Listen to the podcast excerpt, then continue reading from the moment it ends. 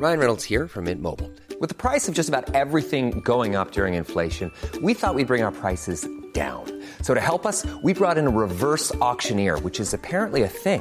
Mint Mobile unlimited premium wireless. Ready to get 30, 30, bit to get 30, bit to get 20, 20, 20, bit to get 20, 20, bit to get 15, 15, 15, 15 just 15 bucks a month. So, Give it a try at mintmobile.com slash switch. $45 upfront for three months plus taxes and fees. Promo for new customers for limited time. Unlimited more than 40 gigabytes per month. Slows. Full terms at mintmobile.com. Hi, I'm Daniel, founder of Pretty Litter. Did you know cats tend to hide symptoms of sickness and pain? I learned this the hard way after losing my cat, Gingy. So I created Pretty Litter, a health monitoring litter that helps detect early signs of illness by changing colors, saving you money and potentially your cat's life. Pretty Litter is veterinarian developed, and it's the easiest way to keep tabs on your fur baby's health right at home. Go to prettylitter.com and use code ACAST for 20% off your first order and a free cat toy. Terms and conditions apply. See site for details. There's never been a faster or easier way to start your weight loss journey than with PlushCare. PlushCare accepts most insurance plans and gives you online access to board-certified physicians who can prescribe FDA-approved weight loss medications like Wegovy and Zepbound for those who qualify. Take charge of your health and speak with a board-certified physician about a weight loss plan that's right for you. Get started today at plushcare.com slash weight loss. That's plushcare.com slash weight loss. plushcare.com slash weight loss.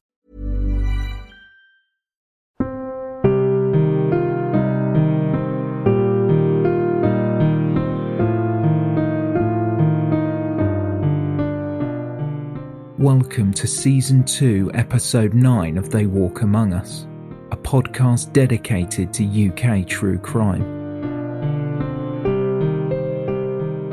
Listener caution is advised, as this episode contains adult themes and descriptions that some listeners may find distressing.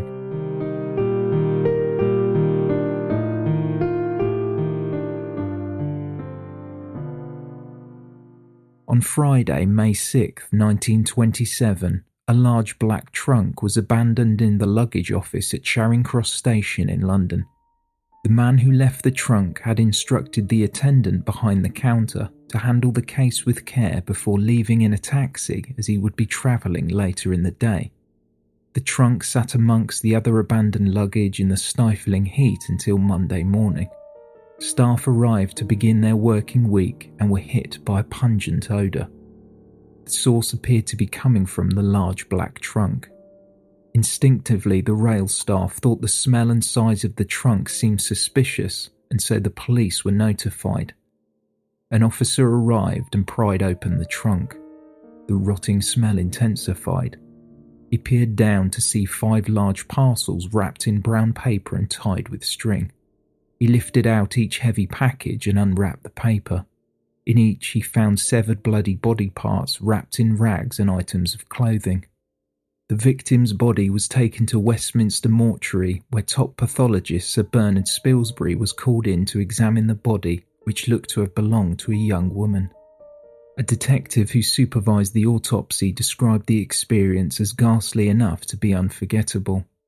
Bernard Spilsbury had also worked on the famous case of Dr. Hawley Crippen in 1910, where he examined the remains of a body found in the doctor's cellar, which turned out to be Dr. Crippen's wife, Cora.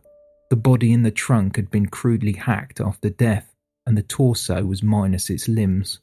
The head was still attached to the body, and the arms were separated at the shoulders. The legs had been removed at the hip, with what looked like an abandoned attempt to cut one of the legs in half. The body and its appendages had been carefully wrapped and placed in the trunk. Along with the victim's body, a black pair of women's shoes, a handbag, and a pair of underwear had also been placed in the trunk. Bernard Spilsbury identified that the body had also been wrapped in rags that bore laundry marks. The pathologist estimated the woman had died two to three weeks earlier and had been approximately 35 years old. He believed her cause of death to be asphyxiation and noted bruises on her back, forehead, and stomach, which had all occurred while the victim was unconscious. The trunk itself and the items found within it contained many clues.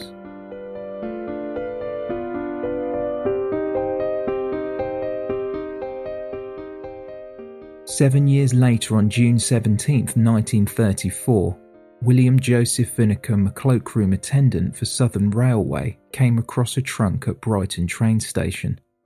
Like the first trunk discovered in 1927, the foul smell coming from the case caused some concern and the police were called. Detective Bishop from the Railway Police was assigned to open the trunk, and as he did, the full force of the odour hit him. He tentatively removed layers of bloodied cotton wool and paper stained with dark blood. Inside, it contained a torso of a young woman. The very next day at King's Cross Station in London, the woman's legs were found in a suitcase. Brighton police found the investigation too large to take on themselves, so requested help from Scotland Yard. It was big news, and the public was outraged. Investigating officers reviewed the case and cross referenced the victim to see if their disappearance corresponded with one of the 700 missing women throughout the UK at the time. Unfortunately, no solid leads were established, so public appeals were made, and a month later they conducted house to house inquiries throughout Brighton. While trying to find out who the unidentified woman in the trunk was, police went door to door visiting homes near Brighton train station. Kemp Street was less than half a mile away. The basement flat of number 52 was the home of Tony Mancini. He had recently been living with his lover, Violet Kaye, at another address, however, moved there after telling friends Violet had left to go to Paris a few months before, a claim that most of her friends disputed. Tony Mancini had a trunk in his bedroom that he had been using as a coffee table, but was leaking a foul smelling liquid. After he left the property, police discovered the body of another woman in the makeshift coffee table on July 15, 1934.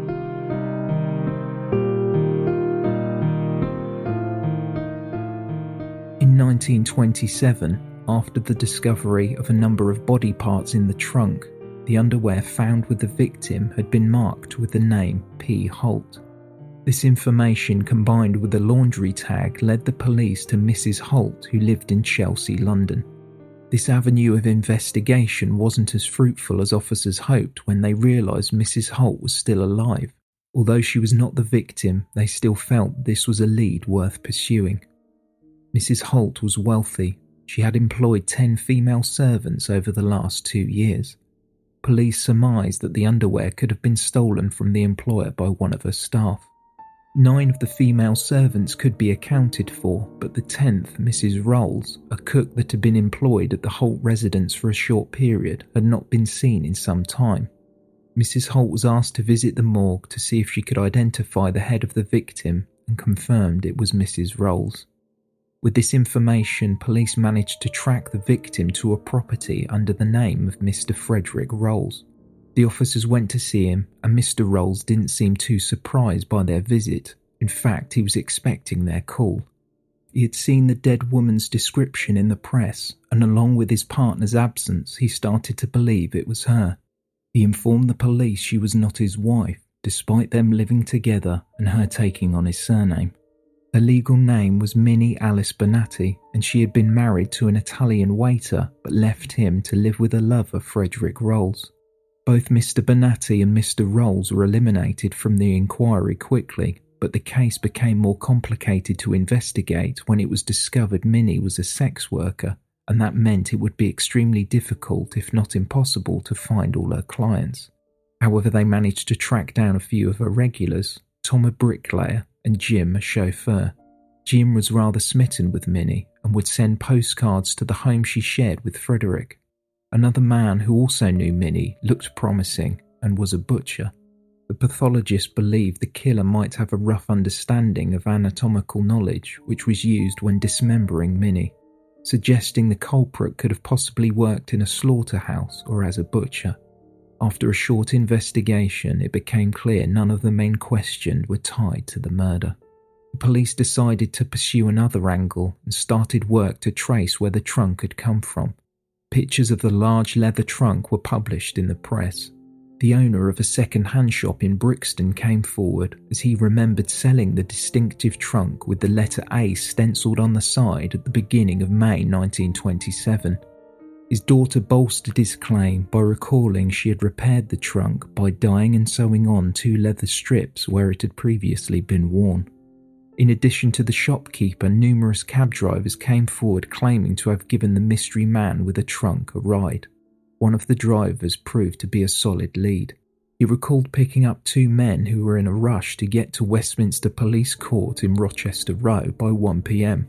The driver was hailed by a man standing outside a building opposite the police station. He helped the fare lift his heavy trunk into the cab, then gave him a lift from outside 86 Rochester Row in Westminster to Charing Cross Station. The driver remembered the trunk was so heavy he joked with his fare, It's not full of money, is it? The man laughed and replied it was full of books.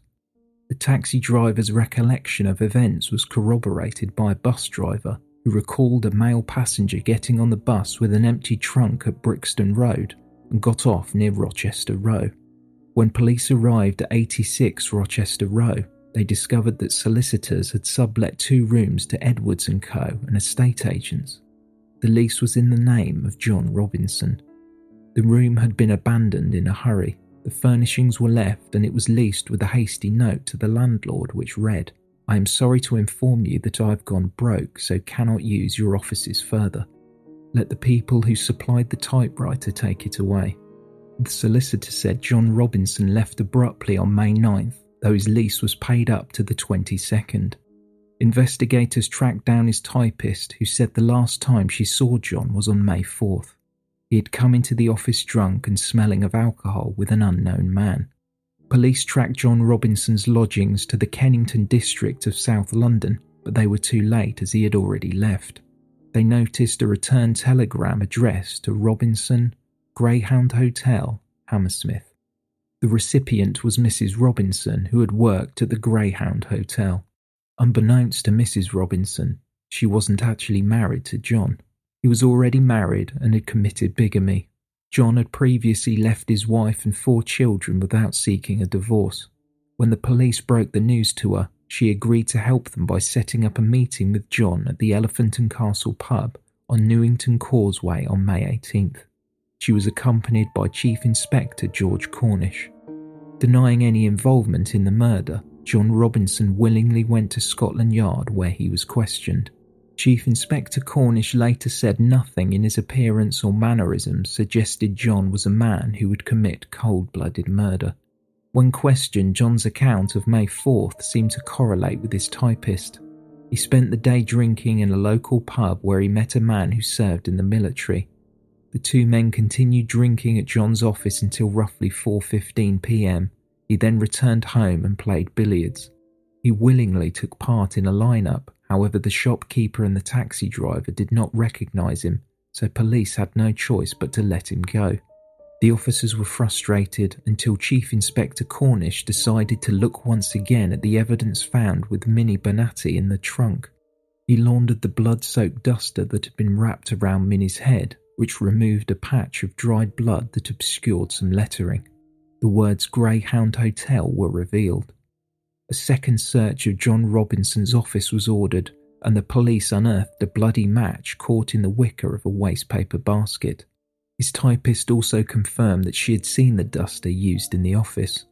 With the new evidence, John Robinson was brought back to Scotland Yard.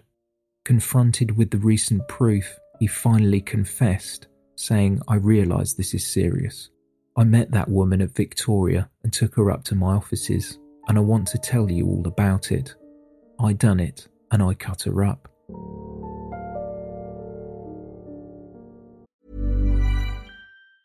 Hi, I'm Daniel, founder of Pretty Litter. Did you know cats tend to hide symptoms of sickness and pain? I learned this the hard way after losing my cat, Gingy. So I created Pretty Litter, a health monitoring litter that helps detect early signs of illness by changing colors, saving you money and potentially your cat's life. Pretty Litter is veterinarian developed, and it's the easiest way to keep tabs on your fur baby's health right at home. Go to prettylitter.com and use code ACAST for 20% off your first order and a free cat toy. Terms and conditions apply. See site for details. There's never been a faster or easier way to start your weight loss journey than with PlushCare PlushCare accepts most insurance plans and gives you online access to board-certified physicians who can prescribe FDA-approved weight loss medications like Wegovy and Zepbound for those who qualify. Take charge of your health and speak with a board-certified physician about a weight loss plan that's right for you. Get started today at plushcare.com slash weight loss. That's plushcare.com slash weight loss. plushcare.com slash weight loss. Burrow's furniture is built for the way you live. From ensuring easy assembly and disassembly to honoring highly requested new colors for their award-winning seating, they always have their customers in mind. Their modular seating is made out of durable materials to last and grow with you. And with Burrow, you always get fast, free shipping. Get up to 60% off during Burrow's Memorial Day sale at burrow.com slash ACAST. That's burrow.com slash ACAST. burrow.com slash ACAST. This episode of They Walk Among Us is brought to you in association with Scentair. Ever entered a seemingly perfect space only to feel like something was missing? That's where Scentair comes in. With over three decades of experience, Scentair leads the scent marketing industry, scenting resorts, retail outlets, event spaces, and more, partnering with major brands like Westin Hotels and Snap Fitness. Chances are you've already encountered their fragrances firsthand. And now Scentair is offering you a luxury fragrance experience in the comfort of your home. Visit scentair.com to explore their online store and infuse your spaces with unforgettable scents. Scentair diffusers are sleek and fill your space with vivid fragrance for up to 300 hours. And the Scentair app lets you schedule your fragrance and control your intensity right from your phone. What's more, all of Scentair's more than 60 fragrances are phthalate free, cruelty free, safe for families, and EcoVadis certified sustainable. Differentiate your space with scent. Try luxury home fragrance trusted by the pros by going to scentair.com and using promo code Among Us for an extra 25% off your first order. That's promo code Among Us for an extra 25% off your first order at scentair.com. The trial opened at the Old Bailey in London on Monday, July 11th, 1927. The courtroom was so packed, onlookers queued outside in the searing heat, hoping to witness the trial of the body in the trunk. John Robinson's defence argued that he'd been accosted for sex by Minnie Bernati at Victoria Station while he was buying stamps. He said that he offered to take her back to his office. Once there, he wrote letters while she sat waiting. She started to get agitated, demanding money. John refused, then Minnie became violent. As she charged towards him, Minnie lost her footing and hit her head on the coal scuttle, which is a container used to carry coal.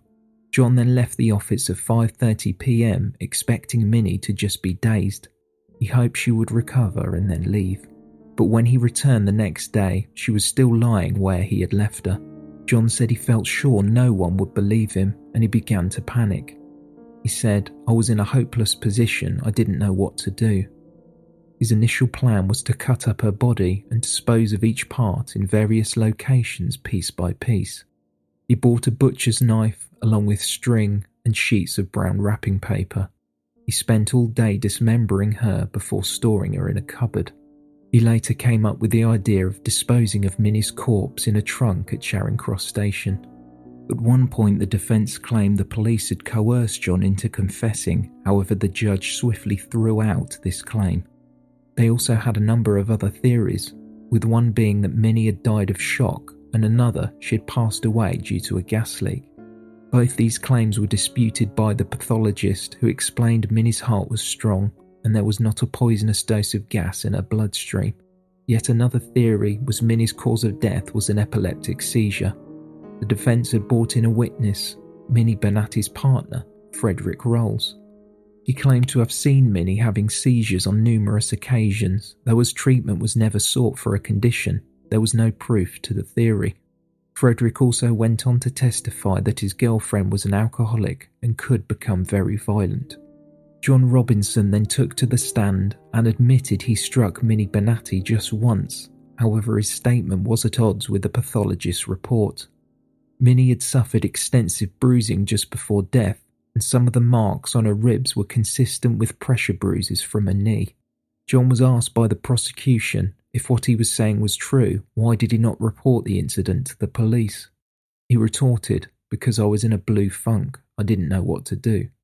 The judge made it clear to the jury they had a serious decision to make on whether John Robinson intended to cause bodily harm to Minnie Bennatti.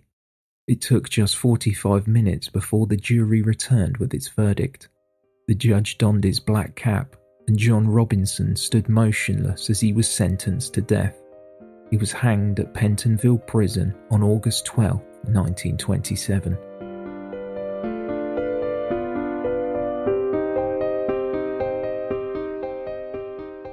Carrying out the post mortem on June 19, 1934, Sir Bernard Spilsbury, who carried out the same procedure on Minnie Bennatti seven years earlier, discovered the woman found in the trunk at Brighton railway station was between 21 and 28 years old, weighed approximately 119 pounds, and was 5 feet 2 inches tall.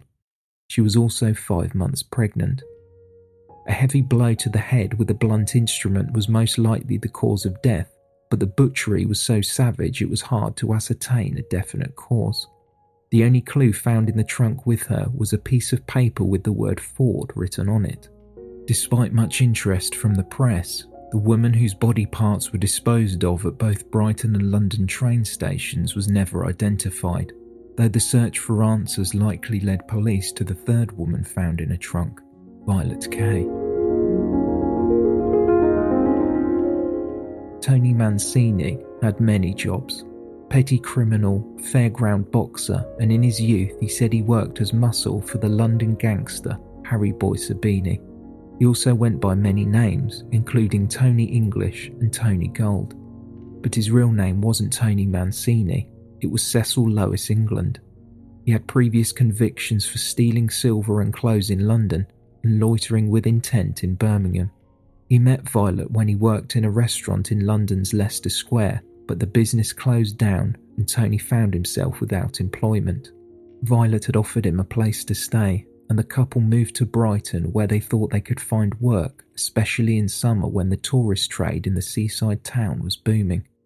Violet had been charged with prostitution on a few occasions, and it was a profession she drifted into after work as a touring dancer had dried up and her drinking became excessive. Many years before, she had a short lived marriage with a Welsh miner named Saunders, but after the marriage dissolved, she lived with a new boyfriend and adopted his last name of Kaye. The month Violet disappeared, Tony finally found work at the Skylark, a cafe on West Street where he worked as a handyman and a waiter.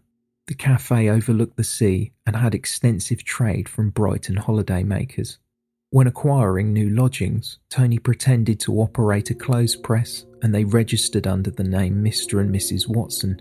The couple frequently moved between low rent flats more than a dozen times in six months due to Violet's frequent male visitors and the attention it brought. Violet's work was their main income during the summer months as it was easy to pick up men from the pier.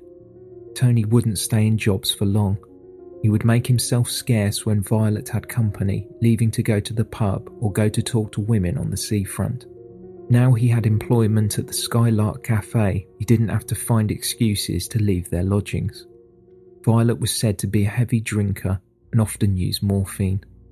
At 41, she was insecure about her relationship with Tony, who was 17 years her junior. The night she was last seen, she went to the Skylark to see Tony at the end of his first week at the cafe. Violet was unsteady on her feet and seemed agitated. Violet had been drinking and got suspicious about the relationship between Tony and a teenage waitress, Florence Attrell. Violet reached boiling point and caused a scene in the cafe. She was humiliated, and Tony wanted to get her out. She left the Skylark, and that was the last time Violet Kaye was seen alive. Staff at the cafe forgot about the argument until a few days later when a colleague asked her boyfriend where Violet was. Tony said that she had left him, taking few belongings, and had gone to work in Paris. Violet's sister Olive was living in London and was due to come to stay with her sister and Tony for a holiday. A couple of days before she was meant to make her trip, Olive received a telegram reading 11th of May, going abroad. Good job. Sail Sunday. Will write. Bye. But Violet wasn't in Paris. She had been killed, discreetly wrapped in blankets and placed in a cupboard in the flat. Tony carried on life as normal, and a couple of days after Violet's death, he took the young waitress from the Skylark, Florence Attrell, out dancing. They returned to the flat, and Tony offered Florence some of Violet's clothing. There was a green dress, a hat, and a black coat, with Tony claiming there had not been enough room in Violet's suitcase for her to take them to Paris. He offered to walk Florence around the flat in case there was anything else she would like to take. She noticed a pair of women's slippers tucked neatly beside the bed. The bed had no bed sheets, and when Florence asked Tony about this, he answered, I'm moving, so I've packed them. Tony had just secured a room at 52 Kemp Street. He found it through an advert placed by an old couple at the Skylark. Tony put Violet in the trunk and pushed her by car to his new address. He claimed it contained books, which at least explained the weight, and used cleaning fluid to cover the odour. He used the trunk as a coffee table at the bottom of his bed. After a time, his landlords who lived below his room complained of the foul smell and pungent brown liquid seeping through the ceiling. By this time, Tony had been living with the decomposing corpse of his lover in a trunk at the bottom of his bed for two months. Things came to a head when coincidentally an unidentified woman in a trunk was discovered at Brighton train station. Tony Mancini got spooked when reading in the newspaper that the police were conducting door to door interviews in Brighton. As Kemp Street was near the station, it was going to be one of the first streets they visited. He knew it was only a matter of time before they were knocking at his door, investigating what the foul smell in his bedroom was. He fled to London and when the police finally made their routine visit to his lodging, they opened the trunk. They found Violet with her legs tucked up to her chest, covered by a blood soaked coat. Tony had found temporary lodgings in a Salvation Army hostel in the East End. He traded his clothes with another occupant and went by the name Swinty. It was when he decided to leave London and travel to Kent that he was caught on July 17th. He was picked up for vagrancy at the Sidcup bypass just 36 hours on from fleeing Brighton. He was tired of the chase.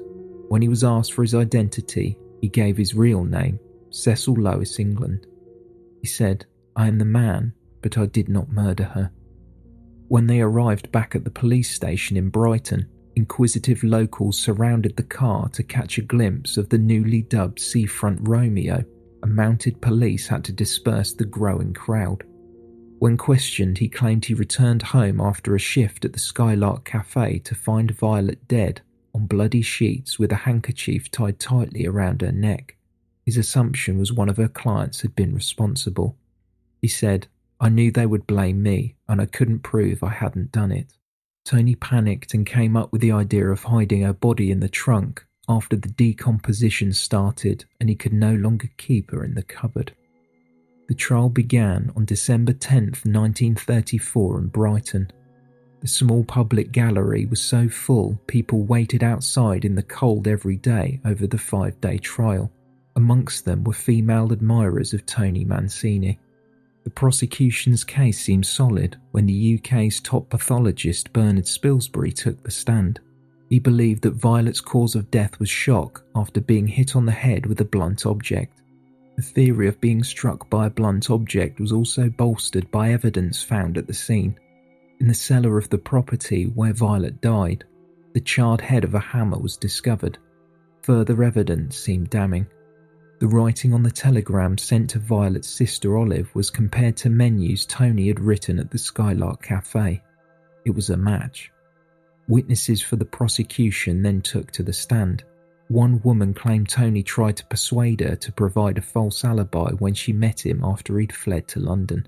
He'd wanted the woman to say she was in Brighton with him in May, having tea with Violet on the night of her murder. She was to tell investigators that Violet mentioned she had three clients due to visit that night, so she would have to leave them to their tea. Even more damning evidence came when three men took the stand.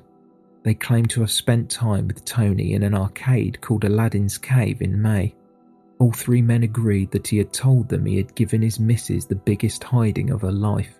Tony allegedly said, Why knock 'em about with your hands? You only hurt yourself.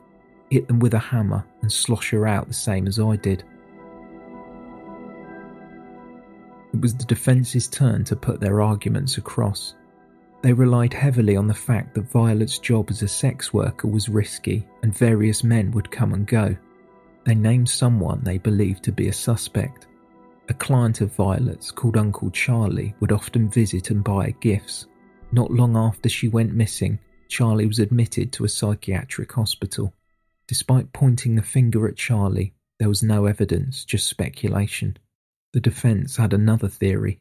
Morphine was found in Violet's bloodstream, despite being tested months after her death. They said she must have been so intoxicated a fall down the narrow cellar stairs could have cracked her skull.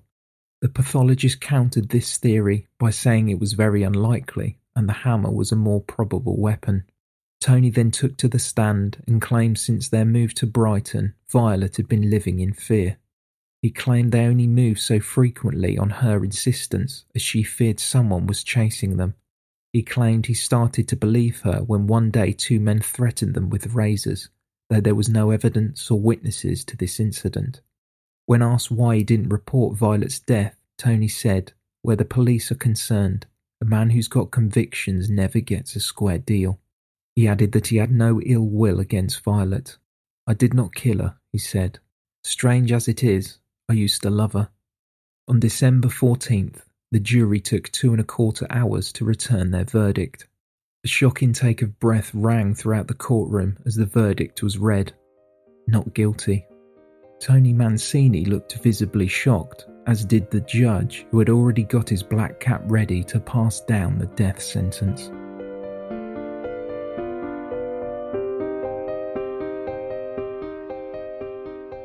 So, where are we now?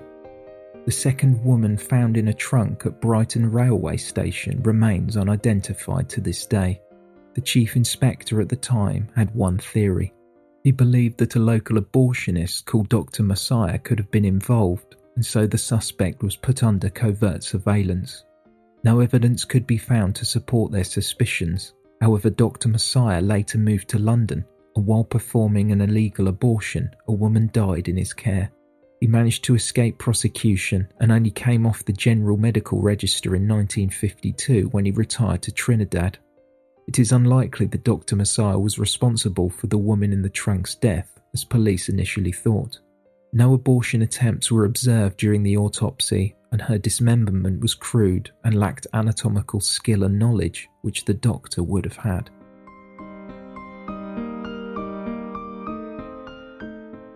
After being acquitted for the murder of Violet Kaye, Tony Mancini was free to live his life. He was seldom heard from. He worked in a travelling fair as part of a magician's act and then signed up to be a merchant seaman.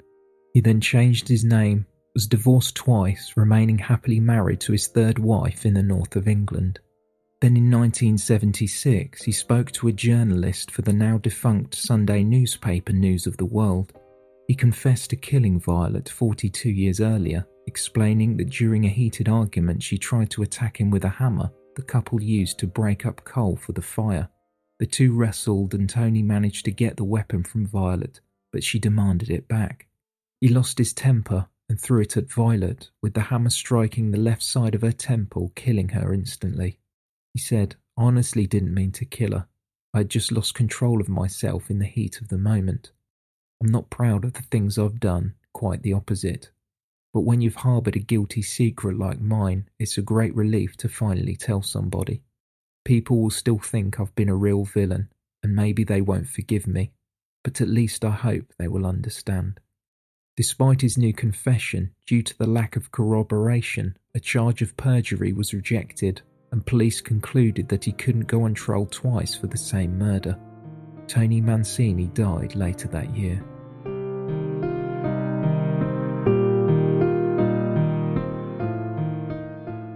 Thank you for listening, and special thanks to our Patreon supporters. If you would like to support They Walk Among Us and receive early access to ad free episodes along with other extras, just head to patreon.com forward slash They Walk Among Us. This week's podcast recommendation is Death's Door. Each week, host and attorney Dominique Mix guides you through the legal intricacies of America's death row, case by case. I'd highly recommend listening to episode 3, The Case of Timothy Hennis. Sentenced to death for murdering Katie Eastburn and her two daughters, Death's Door highlights how crucial it is to follow investigatory procedure and how double jeopardy is interpreted in the US legal system. You can hear a trailer for the podcast at the end of this episode. You can follow us on Twitter at TWAU underscore podcast or through Instagram and Facebook under They Walk Among Us podcast.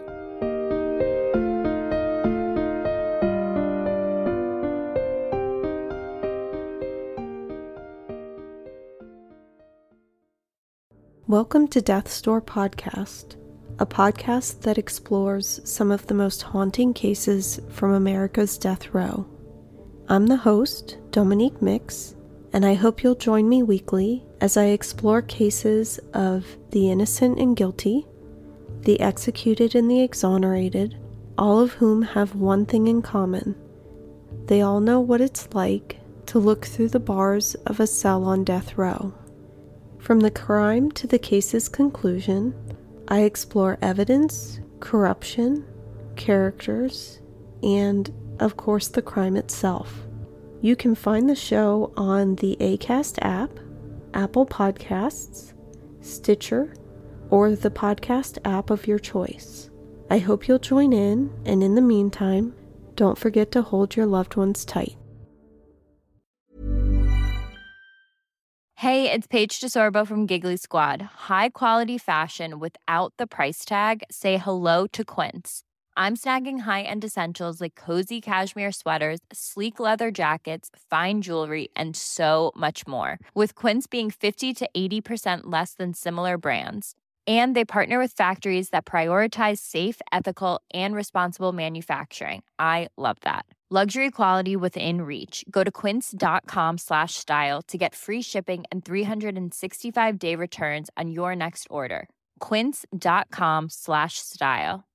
Imagine the softest sheets you've ever felt. Now imagine them getting even softer over time. That's what you'll feel with Boll and Branch's organic cotton sheets. In a recent customer survey, 96% replied that Bowl and Branch sheets get softer with every wash. Start getting your best night's sleep in these sheets that get softer and softer for years to come. Try their sheets with a 30-night guarantee. Plus, get 15% off your first order at bollandbranch.com. Code BUTTERY. Exclusions apply. See site for details.